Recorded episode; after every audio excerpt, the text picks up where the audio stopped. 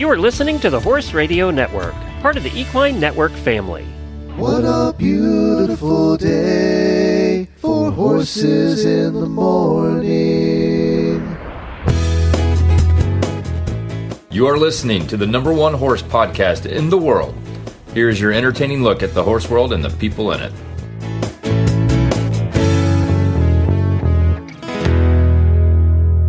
I'm Coach Jenn from Ocala, Florida.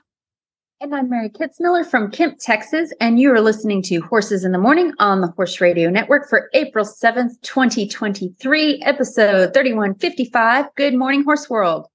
I can't take it anymore. Thank God it's Friday. I would like, if I may, to take you on a strange journey. And welcome back, Mary. You're not on Thursday this time. You're on Friday. Woohoo! Thanks for coming by.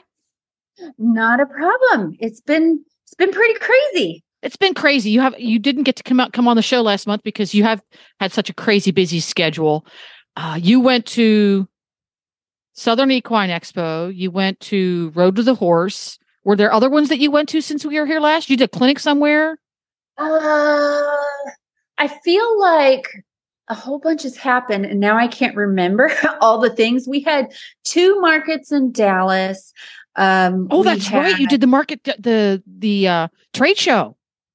Yes, and I ran into Glenn there and one of our I believe she's an auditor, Jamie with Yellow Barn Media. Oh wow. Yeah. Yeah, so it's kind of a little horses in the morning thing. Um so did that and then yeah, this uh in in March traveled to Tennessee and Kentucky for two horse events. There was the Southern Equine Expo was the first one we hit and then we went over to Road to the Horse, which was incredibly fun and exciting. Wow, that's now how close together were those two comp those two events? It was back to back weekends. So it actually worked out perfectly, but also I'm still exhausted. Wow, because you did the trade show, which is exhausting because you're there right both there. of them, yeah. both we of had them. a booth at both of them, which was Really? yes. My mom's a saint because she worked the booths pretty much by herself while I flitted about doing my horsey stuff. Well, explain to everybody what the trade show is and why you were there. Okay, so at the uh the Southern so are you talking about the market or the, The market. expos? The market. Oh, okay, yeah. So that was um it's WESA in um uh Dallas. Yeah, it's in Dallas. Yes, Um, Dallas Western English Sales Association. Yes. Yes. And it's all wholesale vendors. So all when you go to your local tack store and you're looking at clothing and tack and stuff, they likely got a lot of their product from one of these ex- uh, trade shows. Um, so all the people, you know, all the Western stores and and other kind of Western event people show up, and they that's where they buy their tack and they buy their cool T-shirts and hats. And my mom and I make um, artwork, like really cool Western cowgirl artwork. And then we also make our own Westerny cowgirl theme jewelry. So we had that there. Um, and yeah, it was a lot of fun. Very busy, very, very busy. So there are, I want to say, a thousand or so vendors there. It's a crazy experience to be there. Now, do you do the trade show annually or do you go every X number of years? We have actually just started doing these again. So we've gone the last two years in a row, and it's very uh, like filling the orders for it takes up a good chunk of our year, pretty much. Right. Because all the, the tack shops, what happens is as a tack shop owner, you go in there and you place your order oftentimes for the entire year. Mhm. You, you can, um, I'm going to have a shipment in the first quarter, a shipment in the third quarter, that kind of thing. So it is, it's a big, big deal for both vendors and tack shop owners. So I'm glad it was a great show for you and your mom. And then did you pack up and go home before you headed over to the Southern Ex- Equine Expo? We did because I think we had. I I feel like I did stuff in February. I I feel like I've been busy since Christmas ended. Um, but no, we were home for a while, mainly getting ready for it, uh, for for the expos because you know we're filling all these orders from the trade show, and then we've got to actually have product that people for the expos. Whereas at the trade shows, they just point at it, say, I'll take five of those and two of these. And you, they don't actually take product home. We then go home and make it and then we send it out. But for the expos, um, you know, it's your retail customers. And so they actually pick it up, take it to the register and take it home. So we had to make a bunch of extra product for that. Um, and we left for that uh, like March 14th, I think, for the Southern Equine one. And the Southern Equine one is in Tennessee, right? It's in Murfreesboro, Tennessee. It is a great expo. Um, they had Ken McNabb there. Uh, they had Michael Gascon. They had uh, people who were doing saddle fit. There was even a clicker trainer there, and I didn't know who she was, and I wanted to run her down and pick her brain on all things clicker training, but I didn't have time. Um, but so they had, you know, just kind of like your, your, typical expo, several arenas filled with different people showing everything from saddle fit to colt starting to obstacle course. And um, it was a lot of fun. And then I was part of the, uh, they have a colt, st- their own colt starting competition. Um, and I was one of the trainers in that. And one of the unique things about this one is for the last number of years, they've made it all female. Really? How fun! yeah, they, he got tired of dealing with guys and their egos. so, how does the Southern Equine Expo choose the students? How do they choose the horses? I know with Road to the Horse, they've got a particular farm they get them from on a particular method. How does it work at the Southern Equine Expo? It's pretty similar in that the horses all come from a huge ranch in Tennessee called Lost Creek. I think it's Lost Creek Cattle. Um, I'll have to look that up. Um, but they have some really cool, lots of roans. They've got a lot of Hancock breeding. Um, and they use those horses every year. And the guy who puts on the expo, his name is Patrick, he actually takes a lot of time and effort to go to visit these horses when they're growing up and pick out um, you know the most optimal horses that are going to be they're all going to be as similar as possible that should do a really good job in the colt starting. And um, they're really cool horses. The first year i did it i actually did it back in 2019 and when I showed up and they had the papers of all the colts that you could look at, and I saw on top and bottom of these papers, Hancock, Hancock, Hancock, Hancock. And if you know anything about this line of quarter horses, it might make you shake in your boots a little bit because the kind of common belief with these horses is they buck and buck hard. Oh. So yeah. So I showed up to the first expo like, oh my God, they're Hancock bred. What am I going to do? But actually, if you do a little bit more research, it's only kind of certain lines of, of that bloodline. And this ranch does a very good job of being really selective and picking the best horses that are going to have the most personality. Uh, you know, the, they're going to be smart and willing to work and, you know, just they're going to be a performance horse. And um, the Hancock horses actually they get a bit of a bad rap because um, and some of them yeah they can be pretty bronky but they're really smart and they're very like they really want to work with you and I've I felt that way the last the two years that I've done this competition they're they're actually pretty cool horses um, and I really enjoyed working with them. Now, do they do? It's it's a little confusing for those of us in the in the English universe because Colt is used for any youngster. Do they use Colts or fillies? Uh, this year and I think last year as well, they used fillies. We so fillies. yes, it is a Colt starting competition, and Colt is often in the Western world used as a catch-all. Um, so the first year I did it, we did start geldings, and then this year we were all working with fillies. Alrighty. So do you go out and choose your own horse or is it assigned to you?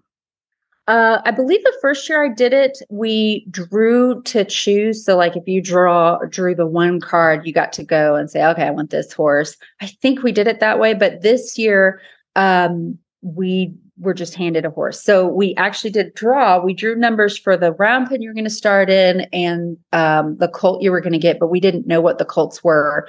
And uh, so I drew three, and they said, "Okay, this then this is your colt. She's in the last stall over here." So it was pretty random. We did not get to choose, and that I think that can be a good thing because then afterwards you don't have the well, I didn't get the best pick, or I didn't get Yeah, the one I wanted. random. Yeah.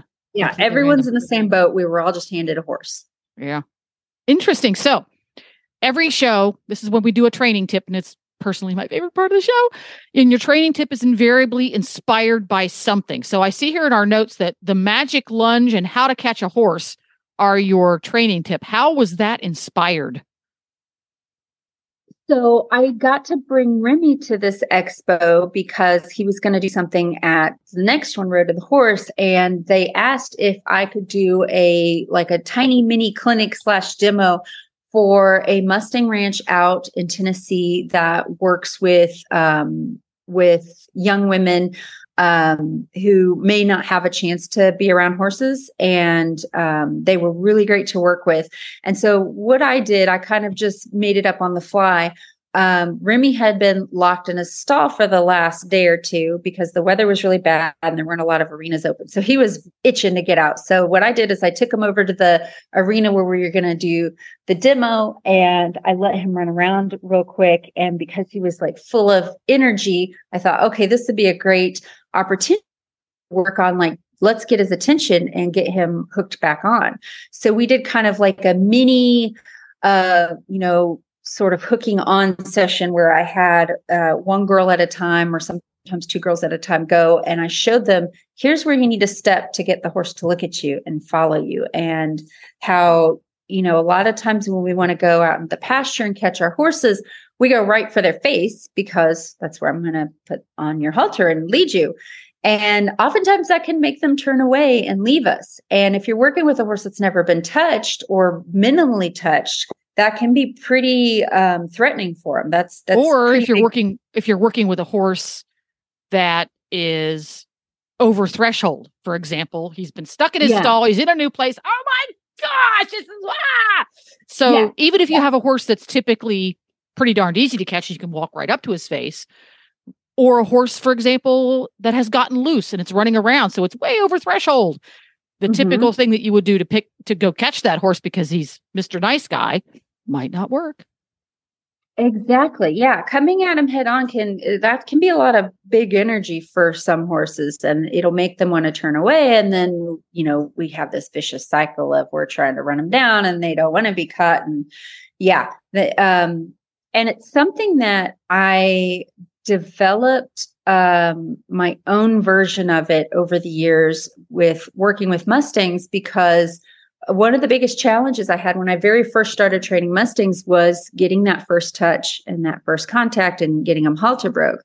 You know, I might get to where I could get them to stand still while I touched them, but then I'd try to put the halter on and they'd run away and then I'd have to start all over. And, um, and I was taught several methods over the years in how to get a horse to do to hook on or do join up or what have you. And every trainer has their own version. And the the very first iteration of it uh, was something that the trainer told me it's called the magic lunge. And this was a method supposedly developed by KB Jeffries, who is also known for a very popular method in the colt starting world called the Jeffries method. And we've talked about that on the show before. And that's, uh, to paraphrase, you're pretty much uh, climbing all over a horse bareback. It's a lot of close contact with the body. It's really calming for the horse, gets them used to weight on their back. It's a great exercise to work on. Um, and that's the one that that the you know the Jeffries method. That's what he's known for. But there was also this magic lunge technique, and it's how you can get it's it, if you do it correctly. By the end of it, it looks like you have an invisible halter on your horse and you can put you can direct the horse anywhere you want they follow you around like their halter broke and that's actually how i halter break i have that horse pretty much leading before they a halter is ever on their head and it makes it very low, minimal resistance, very calm. Because if you put a halter on a horse that's never been haltered and you start trying to pull on that halter, you can get some very big and very scary reactions because they have no idea what you're doing. And you've put a, you know, a restraint on the most sensitive area in their body and you're pulling on them. Um, so a prey animal that's never had that done is probably going to go, I need to survive because this feels like danger. And they can flip over and run off. And then you've got to fix all these problems before you even really started your training adventure together. So you're, you're, creating a relationship and a and a trusting relationship before you go putting a piece of equipment on the animal which he's encoded to resent. don't yeah. horses don't want to be trapped and yeah, got it. Exactly. And if you can get your horse to figure out early on, I should face this person. This is the best place to be. And I should follow this person and stay with this person. Then, when you put the halter on, you don't have to do everything with the halter. You can start slowly putting a little pressure on the halter as the horse is already following you. So it's not this big, scary thing. You have told the horse, through several steps. This is what I want to happen. I want you to be with me. I want you to follow me around. And then when you add the halter, you can still have them pretty much following you around at liberty, but every so often I'm going to lift the rope and direct your nose this way. And it's very gentle. And then pretty soon you start giving more responsibility to the halter. But by the time you do that, they're like, I know the name of the game. It's I should just stick with you. And for all my Mustangs that I've halter broken this way, you know it's all very calm and very you know easy but there is going to be something that inevitably happens. Maybe the first time i lead them out or let's say a plastic bag flies around uh, around the round pen and they are probably going to have a moment where they do hit that halter full pressure. But if I've established a really thorough history of the answer is always to stay with me and look at me and put your attention on me, they might hit that halter and go for a second, but they're going to immediately revert to, okay, I'm unsure of what to do. And I've been told when I'm unsure, I should face my person. And that's happened to me more than once where, you know, something outward happened, spooked my horse, and they they really hit that halter for the first time. And yeah, it's scary for about a second. And they're like, no, no, I know the answer. I know what I'm supposed to do. It's not to panic, it's to stay with my person. And that's how they learn you know how to give to that halter in a way that's not dangerous and you know it's not going to create bad issues or get either of us hurt. I have a quick and, question. Yes. You see everywhere in the Western universe, and it's even in, in the a lot in the English universe nowadays, everybody uses a rope halter. Does it is the rope halter an essential part of the process, or is that just a preferred piece of equipment that is part of the bigger picture? Because I've always been curious about that. In growing up in the English universe for the most part, never saw a rope halter after mm-hmm. about 1972 because before that you could either get a leather halter or a rope halter and that's all there was. But now everybody for training purposes i'm going to use my air quotes everybody's got a rope halter. And every other day it seems that somebody's reinventing the rope halter. Can this be done effectively and efficiently and well with any kind of halter or does it need to be a rope halter? No it does not need to be a rope halter and um, you can get this done web halter, leather halter, just as well. Um, and it's really interesting because I also grew up with your traditional either web nylon halters or leather halters. And then when the natural horsemanship thing kind of started exploding, you saw everyone using rope halters. And then you had, you know, people who were like, we put special nuts on this halter and it works on the pressure points on their nose. Um, I don't have anything against those, but they're not magic. Uh, and uh, I was actually surprised because I was still in my very like hardcore rope halter era because I worked for people who were like, this is my special halter I invented and it's the best and you shouldn't use anything else. And so I was very like, and I still use rope halters every day. I have tons of rope halters. Um, but so I had kind of been led to believe rope halter is it, man. That if you're going to do groundwork, rope halter. Um, and then I went and rode with uh, a gentleman named Martin Black, who is amazing. Uh, I think he's a wizard when it comes to colt starting. Um, I will never be that good. He's really, really good. And he surprised me um, when I saw that all of his halters that he's doing colt starting all over the country um, were web halters. And I asked him about it, and he said, you know, a lot of the horses he starts, he he's actually started a lot of race horses, but he'll he starts a lot of ranch horses that are just kind of, you know, living in the mountains until it's time to be ridden. Uh, so they're pretty, you know, uh, pretty much a blank slate as far as horses go. And he said, um, he actually prefers the web halters because his horses are so sensitive uh, that he starts that he thinks it, it's much more supportive. Um, and even a horse, you know, barring a horse that's like got had some serious issues with running off with people, um, you know, a web halter will work on any horse. And I found over the years that it has less to do with whatever equipment you decide to put on them and more to do with your energy and your timing and being able to realize a positive change and releasing. So many people wait way too long to release pressure reward. And if you start looking at how a horse behaves and what the horse is thinking about doing and releasing then, you will get some crazy awesome results. So, yeah, you can use, you know, it, as long as it's a safe, you know, ethical piece of equipment. You don't need a special magical halter to do it. Um, and it, you know, that's part of my journey over the years is every year I feel like, oh man, horses are really way more sensitive than I thought. And every year I'm learning to get softer and softer and softer. Um, interesting. Yeah, that's yeah. interesting because it is easy to fall into a trap. And it's not just halters, it's equipment in general. Every piece of equipment it there's no such thing as any piece of equipment that's magic. Every single piece of equipment ever created to be used with a horse has to be used properly in that particular moment to do what it's purported to do. It can be bits, halters, saddles, bell boots, doesn't matter.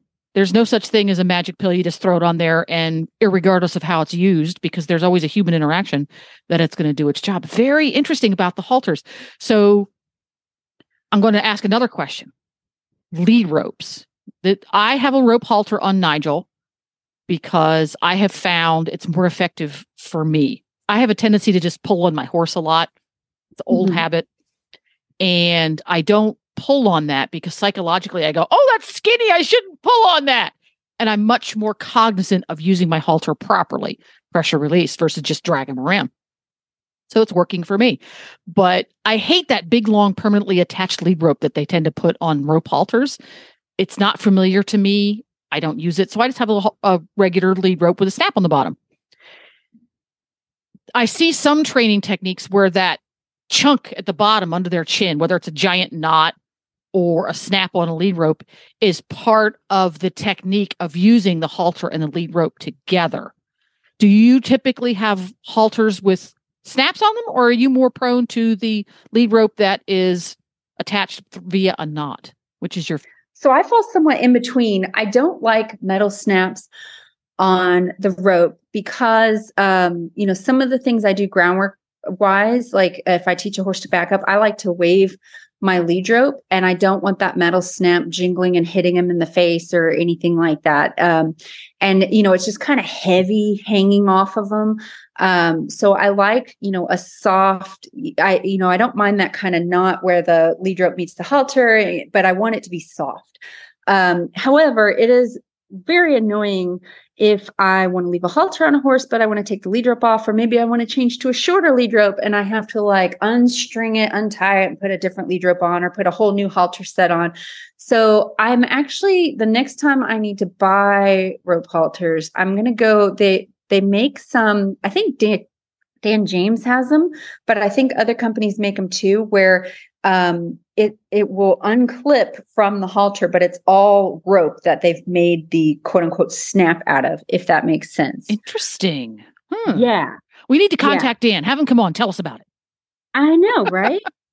how did he how did he make that? That's interesting, but because you're right, especially I I prefer the giant sized brass snaps because they're easier for my hands.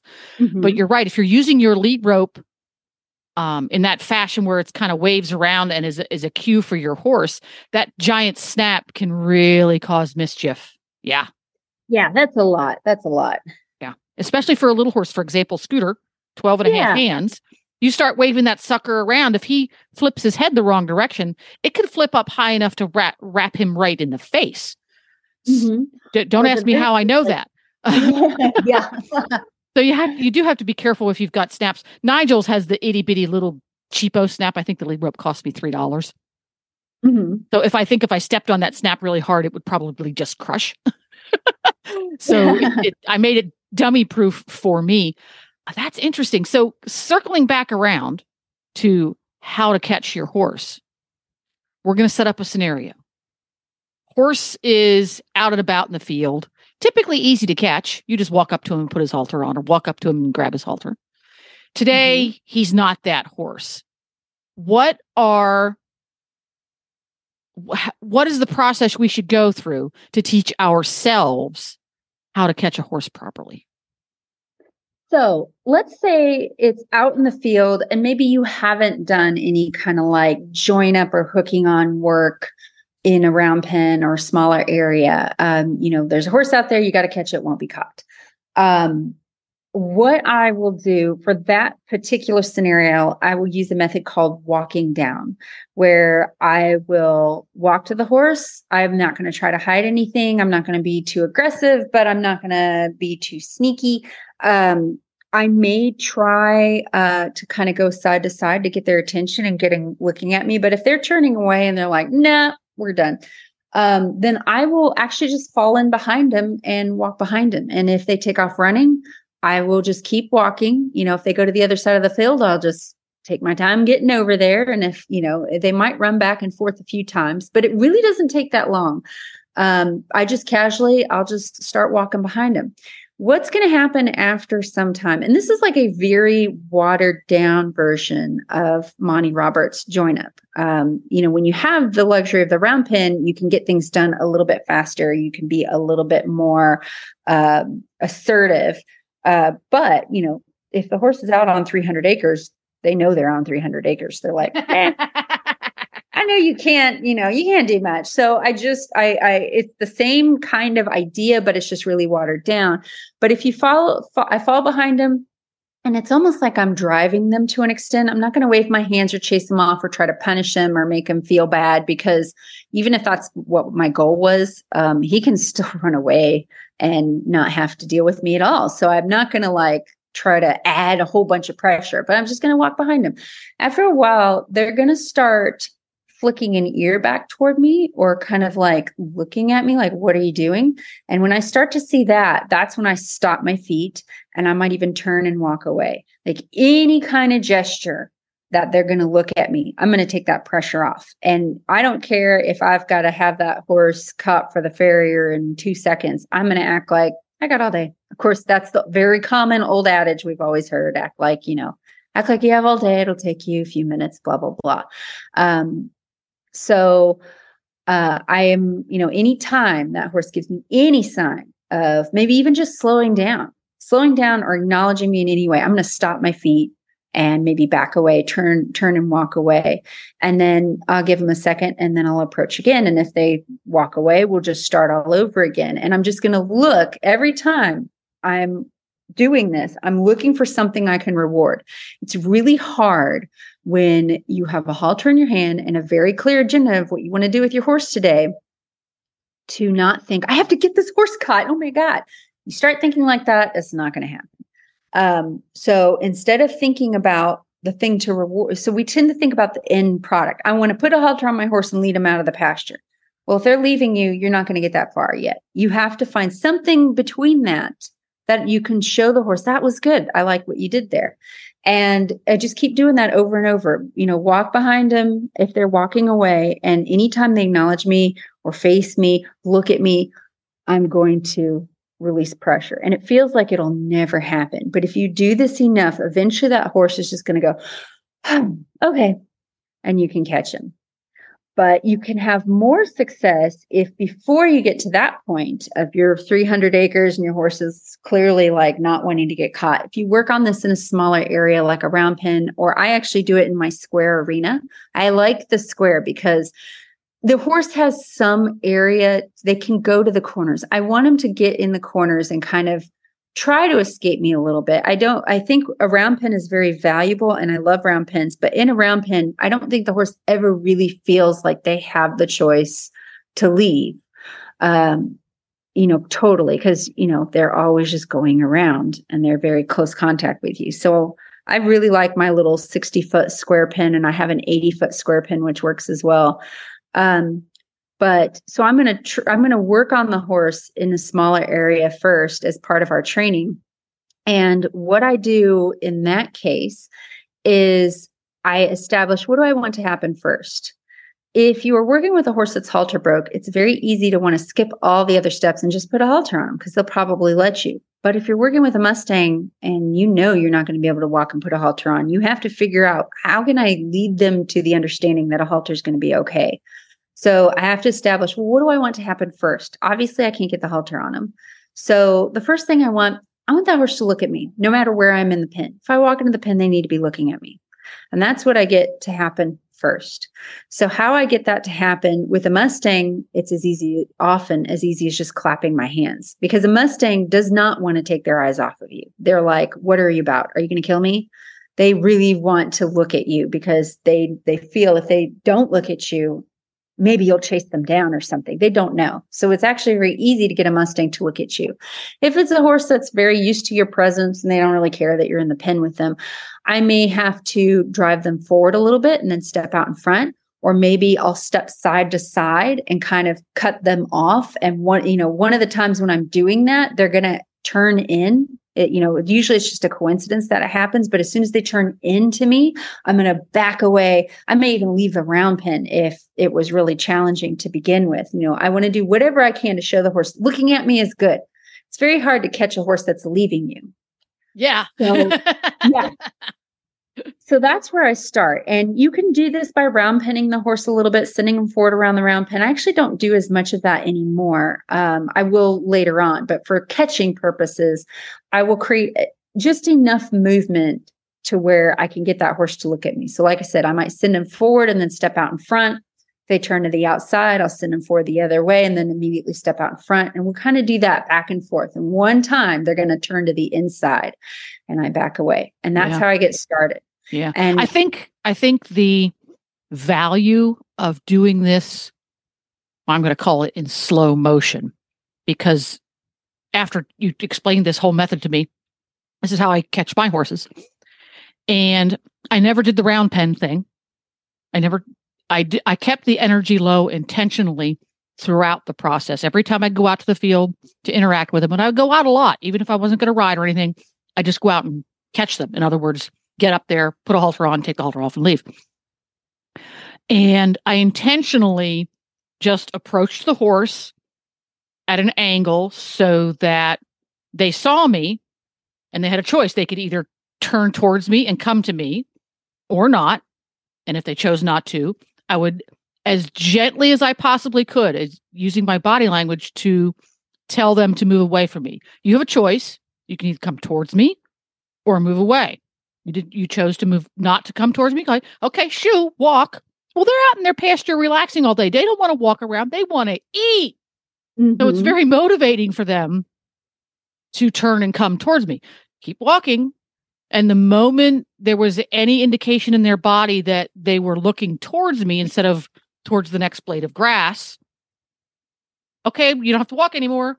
And it didn't take too long of just doing that, that they both got the hint that when I come out to the field, and I approached them as if I was at about a 40 degree angle. Oh, there's the human. I may as well just come over. and it, yes. it, it doesn't have to be a high energy thing. It can be, sometimes it needs to be, but it doesn't have to. And you don't have to have any pen at all. So, yeah, they want the path of least resistance. They're like us. I don't want to work any harder than I have to. They want everything to be quiet. They want peace as much as we want peace. The problem is our wires get crossed. It's not because the horse doesn't think I'm the alpha or he's he's showing me attitude or he's being disrespectful. He's trying to do what's in his best interest and that's to survive. That's to find safety, comfort and food. And if I can show him that I can provide those things. I can make you feel safe. I can make you feel um, you know, okay and uh, and comfortable, and you know, I I can provide you food as well. Um, they they want to work with us. Most horses, especially our domestic bred horses, they they really want to work with us. So if things aren't going right, it's on us to reevaluate. Okay, how am I presenting this to them? Maybe I need to change what I'm doing. It's not about the horse saying, "Oh, you're I don't think you're the alpha, so I'm going to disrespect you." That's honestly it's a load of malarkey. Um, so so yeah so i think your approach is perfect you know use as little as necessary and reward as much as possible well we're going to take a quick break here and hear from, from hear from some of our sponsors and when we come back we're going to talk a little bit about road to the horse and remy's adventures Woo! each week you carefully plan out your horse's training schedule you work with your trainer to fine-tune his flat work you school through grids to perfect his jump and set up multiple courses to educate your eye. You enjoy long hacks to keep his mind fresh and body strong. Show day arrives. You take a deep breath as you enter the ring. We've got this, you whisper so only he can hear you. You move as one, sailing over each element in perfect harmony. The feeling you get when it all clicks. It's why we do what we do. This feeling is brought to you by Joint Armor. Joint Armor's complete formula provides your horse with the nutrients necessary to support healthy joints throughout his lifetime. Joint Armor maintains fluid motion and flexibility in hardworking joints. It supports normal cartilage development and reduces joint deterioration. Joint Armor provides high levels of both glucosamine and chondroitin, plus 100 milligrams of hyaluronic acid. Best of all, joint armor is affordable. One small jar lasts up to 75 days. The horse that matters to you matters to Kentucky Performance Products. Okay, Remy went to Road to the Horse after he was a rock star at the Southern Equine Expo. What was his job at Road to the Horse this year? So he did a few things. Um, we did some uh, meet and greets. So we got to go on the arena floor where all the the big famous guys were signing autographs, and at the end of that table was Mr. Remy, and we were there uh, representing Mustang Heritage Foundation um, and. Uh, teaching people about Mustangs and the Mustang makeover competition. So uh, so we got to you know be an ambassador for that. And then we had a they did a really cool thing this year where on the during the opening ceremonies they had all sorts of like different trainers. Um, they had trainers doing clinics on thursday which was really cool. Um, Tik Maynard was there and um, they had Liberty trainers there. And then during the opening ceremonies on Friday, they had people come in and do like a, a quick little six minute thing. And you had Luke Gingrich and his Palomino who were doing crazy awesome bridleless training and he um, he also clicker trains so i thought it was cool to we had clicker training at Rose, road to the horse two years in a row yeah um yeah and uh, they had vaulters. They had um, uh, David O'Connor, which was awesome. Um, wow, really mixing it up. I know. And they had like police, they showed police training and it was really cool. And so we did a, a little six minute deal on um, uh, Mustang makeovers and uh, you know the instructions i was given was you have six minutes you're going to be mic'd talk about your thing and you can also do performance. So i thought i would show a little of the garrocha stuff that i do in my freestyle. Now i don't know what it is about this arena the the horse park arena um, in Alltech, it, it's really scary for horses, or at least every horse I've ever shown in there has not liked that arena. And I've shown in some really big packed arenas with tons of energy. And for some reason, that one kind of wigs my horses out. Everyone else's horses were perfect. Um, but and it's it's hard at Road to the Horse because there's no warm up. There's a small arena which is really nice outside, but usually this time of year it's raining or snowing and it's sloppy and it's this kind of white kind of gravelly footing and so you you just get that all over your horse before you're supposed to go in and show um, so i had no warm up and one thing that I'm learning about Remy, and this is its own training topic in and of itself. So, when you're showing, um, one of the things that you have to learn is how to warm up your horse. And the thing about it is, every horse is different.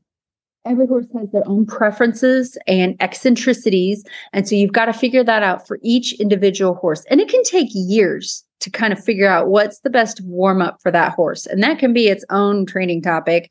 Um, but Remy is tricky because in the warm up pen, he always acts like he's so put upon and he's like barely moving and he just acts so tired. And like, I have, you know, I have to really push him to get him into the canter. And so I always fall for it. I'm like, it's okay, guy. It's, it's okay. We, we won't do any more warm up. You're ready. You're, you're good. And then he gets in the arena and he's like, wee, and everything goes out the window and steering is more of a suggestion than an actual command that I give him. Um, and so that's kind of what we've experienced at Road to the Horse the last two years is he'll be in that arena warming up like a champ, just beautiful. And then when we go to do our big performance, he's like, I remember nothing. Um, oh man. yeah. Now, a lot of this does exist in my head because what I think is a horrible disaster, and I'm like, he's running off. I look at the video and he's like barely loping around.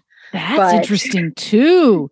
So your yeah. your perception is feeding into that energy. That's interesting. Maybe it always feels way worse than it is. That's yeah. what everyone should remember when they show.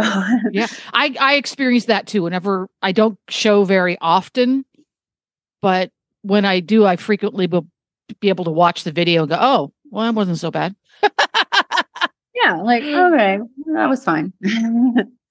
but it doesn't feel the same way as it does at home or in the warm up. If it feels different, therefore it must be bad. Very interesting. So, so he he's he's Dr. Jekyll and Mr. Hyde at the Alltech Arena. Do you, but he's not Dr. Jekyll and Mr. Hyde at other arenas. Is that is that what happens?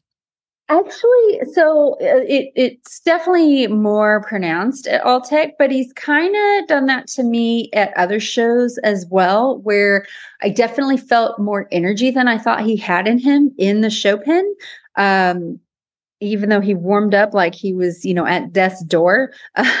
and but I was still able to like keep it together. Um the and so I need to actually make him probably work a little bit in the warm-up pen. Um, and then he started this thing at the last two cow horse shows I went to where, and this is not, I don't blame him for this at all. This is more my thing.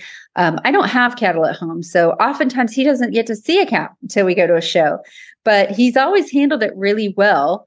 But the last two shows when the cow popped in the arena, he was like, Oh my God, what is that? and it's taken me a few seconds to be like, Remember cows? Well, we're going to chase this one and you're going to be cool with it. Okay. That's um, hard. Yeah. Yeah. How can you so practice with cows if you don't have cows, right? I know. I have donkeys I can chase around. So I may start doing that. Um, but yeah, so he does it at other events too. It's just not as bad. And I had, um, I was uh, auditing a clinic by Annie Chance, who is like a multi champion, um, extreme cowboy race winner person. She's really talented. She's been the the Calgary Stampede doing all that. And she was saying when she warms up, she works that horse until you know they have you know a decent amount of sweat on them like you know, when um, uh, from I don't know if this happens as much with English horses, but Western horses, um, when they're working and they're sweating, they'll have like a little line of sweat that comes down from the saddle pad around the flank area. And she's for her, that's her marker. Like, okay, you have you're warmed up completely because her she mentioned in the clinic that she's had horses that did the same thing, acted like you know, kind of cool and chill and maybe a little pokey and lazy. So you're like, oh, I don't want to overdo it. And then they get in there and they're like, wee, I don't remember anything. Um, and you know, it doesn't work that way for every horse. Some horses, if you overwork them in the warm-up pen, they just get hot and bothered and they're more angry in the show pen. And some horses are just the consummate pro and they just need to be warmed up enough that, you know, they're not going to have an injury. Yeah. yeah. Um, now is is Remy does Remy have things that you do with him that kind of light him up? For example, with Nigel, if I want to light that horse up, believe me, it doesn't take much. All I have to do is three turnbacks, and he becomes a a time bomb. Just three turnbacks. It's all it takes. And he he's he's even more sensitive than normal because typically he's the kind of horse that if I want to trot, I think the word trot and we're trotting. So if I want to make him mm. even more than that, a couple of turnbacks does the trick. Does Remy mm. have things in his repertoire that really light him up? See, that's the tricky thing is he's it, when he's at home or when we're in the warm up pen, he is not a hot horse. In fact, most of the time I am saying, Hey, I asked you to do this. You should do it right now. And he's like, well, okay.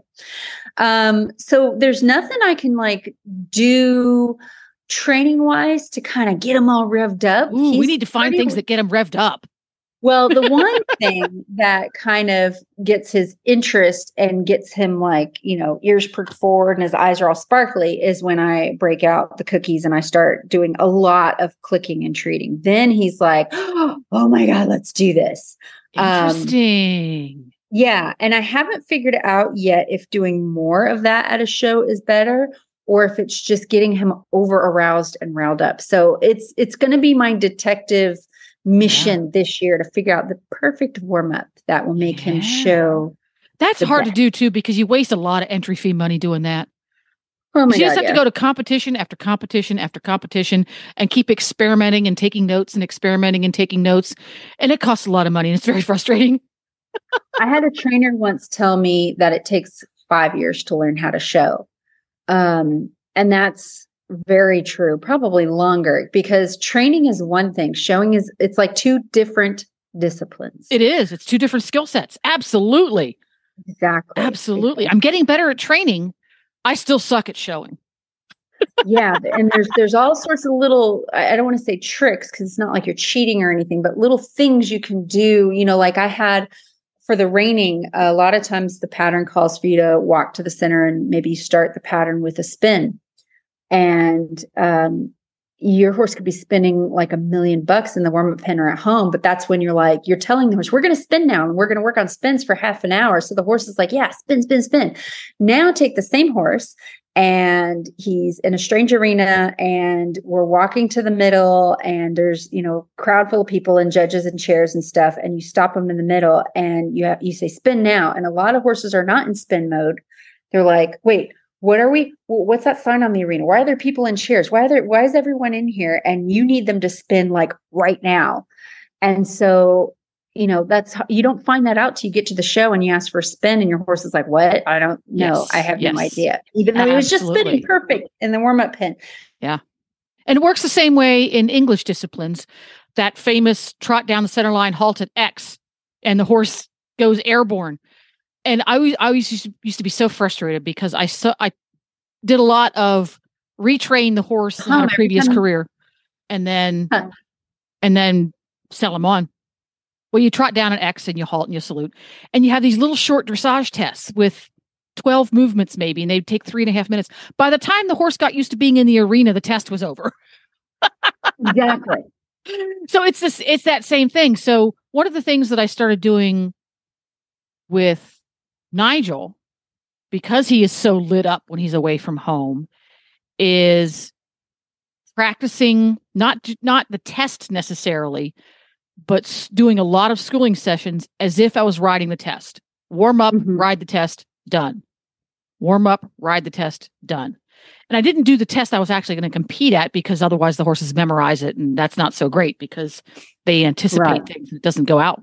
To, it doesn't come out so well but to teach myself to ride, literally ride the horse in the moment, get the best movement you can, but stay in that movement so that moment so that the move the 20 circle 20 meter circle you just did, which turned out to be a potato, does not bleed into the cross the diagonal that you have to do now. If you're still thinking about that circle you fouled up, you're not going to ride the diagonal very well. So you come into the arena at a walk, you halt and you have to do that spin part of that skill set is okay the spins didn't go as i anticipated but i've got to ride the horse i've got at this exact moment so the next movement that comes next strike off off at the lope left doesn't that's a whole new movement that has to be ridden in the moment. It can't be, oh, things sucked in my in my previous move, movement. And that's now when you're competing in the ranch classes where you have cattle to deal with.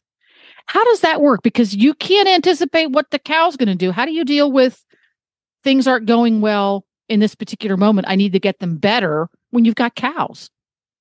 That is a whole other can of worms that I so I consider myself a flat beginner when it comes to cow work. And unfortunately, because I'm a professional trainer, I can't show in the baby beginner class.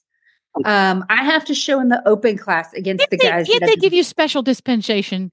I have no cows. I know. The the only the only thing I can do in this particular um uh, event is I can show in a class that's called the level one open, which is still, you are a professional, you must show in the open, but you're not like one of the big guys who wins everything. It's it's based on earnings. Like, so if you, I've only won $50, I should be able to be exactly, which is exactly, I think, what my earnings are at the moment in that event. Um, but you're still competing against really good people because a lot of there, there's like youth kids that have been doing this forever and kicking everyone's butt and they show in the open just for fun. And um and then there's me who doesn't know what the heck I'm doing in cow work and they're kicking my butt all over the place. So it's still extremely competitive. Um so there's a lot of stuff in in in the cow class. You're dealing with two live thinking animals at the same time. And you have to read that cow as well as you can read your horse. And there's things that i've picked up you know like if your cow comes out and his tail's ringing and he looks like he's just going to run and run and run and run.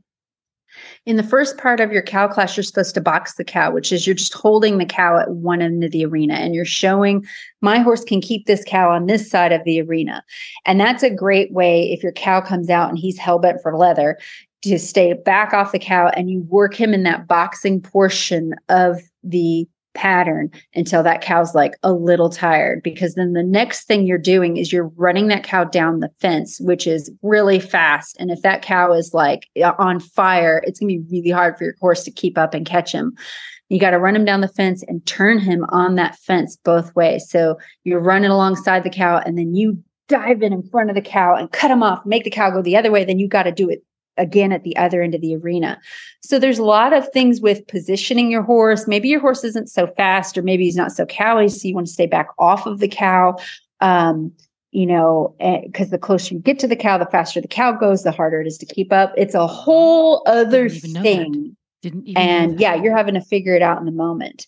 But as far as you know, you brought up a really good point of, you know, yep, this maneuver went to but we're still in this. As a judge and this kind of goes into uh, a lot of what i thought right of the horse this that weekend is you've got a score sheet in front of you and you've got all these boxes and if it's a pattern that you're judging you've got a box for let's say it's trail class a box for how they worked the gate a box for how did they go over the bridge a box for how did they trot over these poles. And so maybe they get a two because they messed up their one circle but they could get a 10 on the next thing. And if you can get enough 10s in that pattern, you can win that class. I have won classes before where one of the maneuvers was abysmal, but I scored so well on everything else. I won the class. And so in I, this is why I encourage people who, who show if there are score sheets and judges notes available you go look at them you look at your run you look at competitors runs you look at competitors that you thought you did better than and see how did our scores line up? What you know or you look at competitors that won the class. I like to look at the class winners a lot like what did what's the judge scoring? And i i watch their run and then i go look at that competitor scorecard. And it helps me see okay this is what i need to do this is this is what is scoring. This is how the scores line up. And because it can be very misleading if you get your scores back and so and so scored 10 points above you. It seems like they wiped the floor with you but when you do the math and break it down you'll see that oh well i got sixes on every man- maneuver. I was above average and they got sevens on every maneuver. So in each maneuver we were neck and neck but when you add the total it shows they were 10 points ahead. That can be very discouraging but if you look at what you guys scored on each thing Yeah, you'll realize I'm only one point behind him on each maneuver. And that's very encouraging. And I'm like, I just need to get one point better on each maneuver. And I am right there with him. Interesting. So I'm see, I'm quizzing you about all sorts of things showing today. This is not where we thought the conversation would go, but here it is. I know. When you're competing and things are going pear shaped, and I know I've done this more times than I care to remember. You just say, to heck with my score. This is what I need to do so that the next time we come to this comp- to a competition, things can be better. Yes. For, ex- for example, the last time I showed uh, Nigel in a dressage show, I got to, okay, bell rings, time to start the class, was riding around on a hand grenade with the pin pulled out. Okay, I'm going to stay on. If I have to literally walk every single movement in the test, that's what I'm going to do so that when we leave at the end of the test, Nigel can say, Oh, that wasn't so bad. Because when he's exploding is when things, you know, that's when he's over threshold and life sucks for him. Are there circumstances under which you're at a competition with any given horse where you're just going to say, whatever the score is, doesn't matter. I need to do certain things. And what might those certain things be? Yes, absolutely. And we saw, uh, if you watched any Road to the Horse, uh, we saw two examples of that where both competitors, it was Guy McLean and JR Robles, both decided um, at different points in the event, you know what? It's more important for me to keep this horse in a good frame of mind and to, I'm going to help him through this. This is not going to get me a good score. I know this and acknowledge this, but it's more important for me to help the horse. Uh, in Guy's case, he was helping the horse get through the obstacle course by leading the horse, which I don't even know if you get a score for that, probably, but it's not going to be very high at all. And in JR's case, where his horse just said, I'm done, his horse gave everything he could and then said, I can't do it anymore. And JR said, okay. And we see that not just with colts in a colt starting competition. Um, I did that with Remy at the last show we were at. Um, the cow class was not going well. And, um, you know, even, even if I'm doing really well, but I hit something and I see that it's going to be more important to keep my horse mentally sound so he can show up another day and do well, I will totally throw that class and you know, help my horse. Now, that doesn't give you leave to, you know, uh, or get after your horse or do anything like that, or spend 10 minutes holding up the whole show so that you can do a certain thing with your horse. Um, in my case, I just pulled Remy up, I backed him up a couple of steps and nodded and said, okay, we're done. Left the pen, got a zero on the, um, on the pattern. And then I went to a warm up arena and I fixed whatever issues we had. Um, so you know that yeah, like I said, it doesn't mean you stop, you know, stop the whole show so you can really train on your horse, but absolutely if you need to get off and lead your horse through or you know or just stop the class and say you know nod to the judge and and leave and then go help your horse you know in one of the other arenas totally acceptable and i think every one of us had had to do that with a horse at one point or the other and speaking of helping your horse, what about your saddle? Yes, your saddle. Whether you're training or riding on the trails or in the warm up arena, there's a Wintec saddle for almost every horse and rider combination. And the right saddle certainly helps horse and rider both have a better ride. The Wintec 2000 All Purpose is for the riders who want to do a little bit of everything. That's me. From training to fun beach days with friends, you will experience total luxury in this top of the range Wintec saddle. Your horse will adore the super soft panels, which mold in and around their muscles for complete comfort. Sinking into the deep seat, your leg will find its natural groove, and your contact and communication will become effortless, so you can focus on having fun. Explore the entire Wintec range at www.wintec-saddles.com.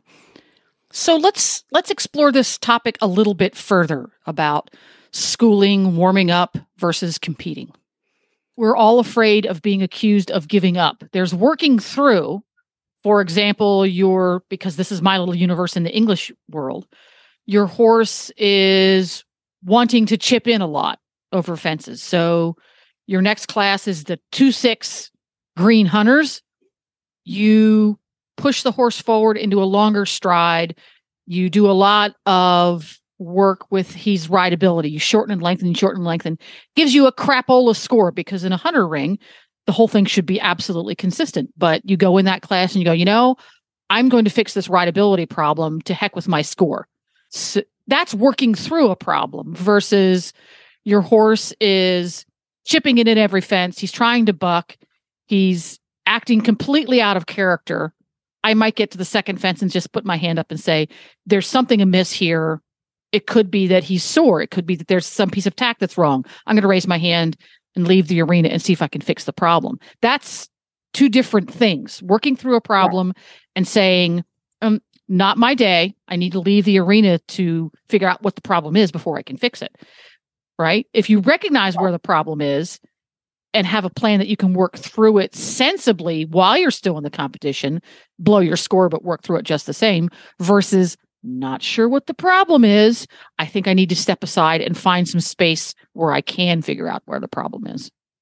Exactly. And both of those are not only perfectly acceptable, but I believe it's part of training. And I don't know if they do this in the English world, but in a lot of Western events, I know in a lot of reining shows, they will have a day before maybe the main show starts called a paid warm up.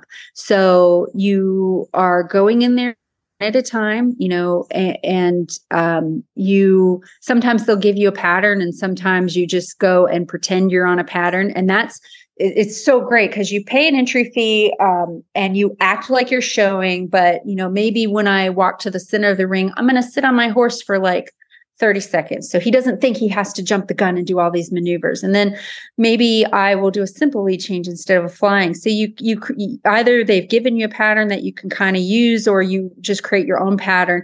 Pretend you're showing but you're doing everything really calm. And if your horse has an issue you have they'll give you like three to five minutes to where you can do whatever you want to, you know, help the horse not anticipate when they do show or get too upset. Um, again, you have to be reasonable. You're not going to go in there and just like wail on your horse. you you're helping your horse.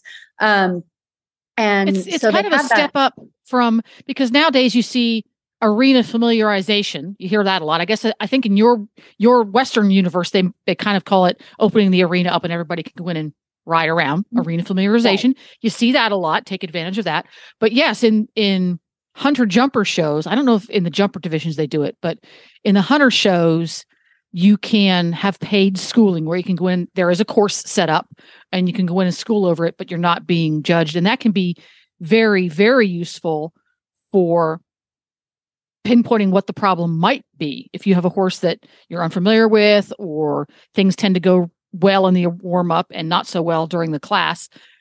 Okay, today I'm going to do, do my paid warm up. Today he's really feeling nappy. I need to ride more forward. Well, now you know that before your first class starts when you're being judged. So that can be a really, really handy tool. I think people have gotten really smart about the psychology of showing because even the best horse in the whole world, the best trained horse, never taken a misstep, you take them in an arena enough times and go fast and hard for three minutes and then leave, after a while, they're going to start looking at that arena like, that's the arena where we're crazy. And I'm going to start getting really hyped up.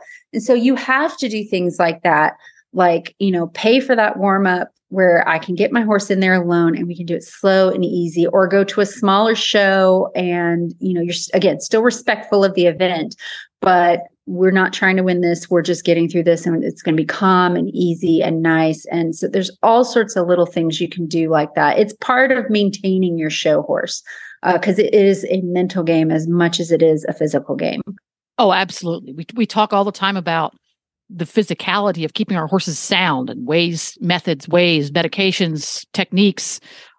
We spend millions of calories and millions of dollars on that part but keeping the horse and the rider sound mentally if you don't have if you don't have the brain cells the rest of it it doesn't matter exactly you can have a sound horse but if he's got no brain yep. where are you going to be right where are you going to be yep. exactly yeah.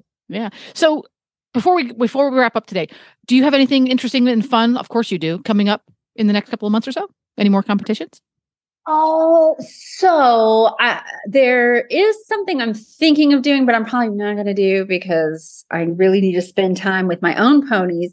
Um, but there is a Mustang show in September. This is not put on by Mustang Heritage Foundation. This is put on by a gentleman named Stormy Mullins. Um, who it's it's like a makeover it's the same format you can adopt a mustang from um, April 1st through I think May 31st. You just go and pick out whatever Mustang you want from the BLM and you train on it. And then there's no entry. You just, you can just go get that Mustang and then show in September.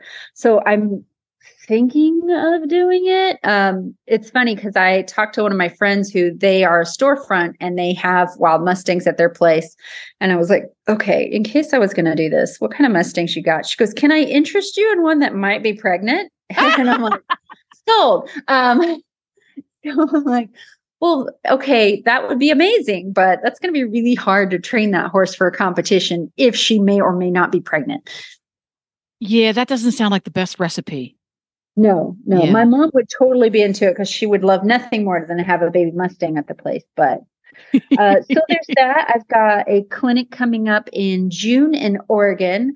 Um, there's Ooh, tell tell me more about the clinic in Oregon. When what do you know what the dates are in June? Yes, I'm going to pull up my calendar right now because it's like the third week in June. I believe it's the 20. I want to say it's the 24th and 25th. Um, I haven't decided if it's two or three days yet, um, but it's kind of up in the Portland area. Um, and then uh, there's an idea in the works of doing another clinic at that facility. This would be later in the year with uh, Shauna Karish. Oh, fun. Um, yeah, doing a joint clinic. Um, so other than that, I will be doing those. And then uh, I'm just hauling Remy to a bunch of shows at the Stock Horse of Texas Association and hoping our cow work gets a little bit better before the end of the year. Woohoo! You, you just need to borrow some cows from somebody for a couple of months. I know, but cows are a pain in the butt. That's true, they Um, are. I think I'll just chase my donkeys around. They're going to be thrilled about that. So people who want to follow along with you, see what where what see about your clinics. Do you put your clinic dates and stuff on your website? I hope. You know, no. Mary. I'm going to. I know. Uh, uh, so I have this thing called ADHD, and uh, it makes it a little difficult. But I, I promise I will. put it up there. So there's a there's one in June. Everybody, Hester Mary, email her, message her on Facebook, post on her Facebook page. Mary Kitzmiller, is it Mary Kitzmiller Horsemanship? Right? On my Facebook page, yes. Mary Killer Miss Kitzmiller Horsemanship. Go over there, like and follow. Post on there that you want to know about her clinic in Oregon, and force her to put the information up. Be the squeaky wheel. It makes me want to fly to Oregon. Oh, that would be Always to fun. see Portland anyway, right? Oregon is gorgeous. I love that state, especially. So I'm going to drive up and I'm going to go through my one of my favorite places in the whole country called the Columbia River Basin Gorge, which is like if you want jaw dropping beautiful scenery, that's the place. There you go. And if somebody wants to hire you to do a clinic in their part of the country, they can just contact you through your Facebook or website. Yep.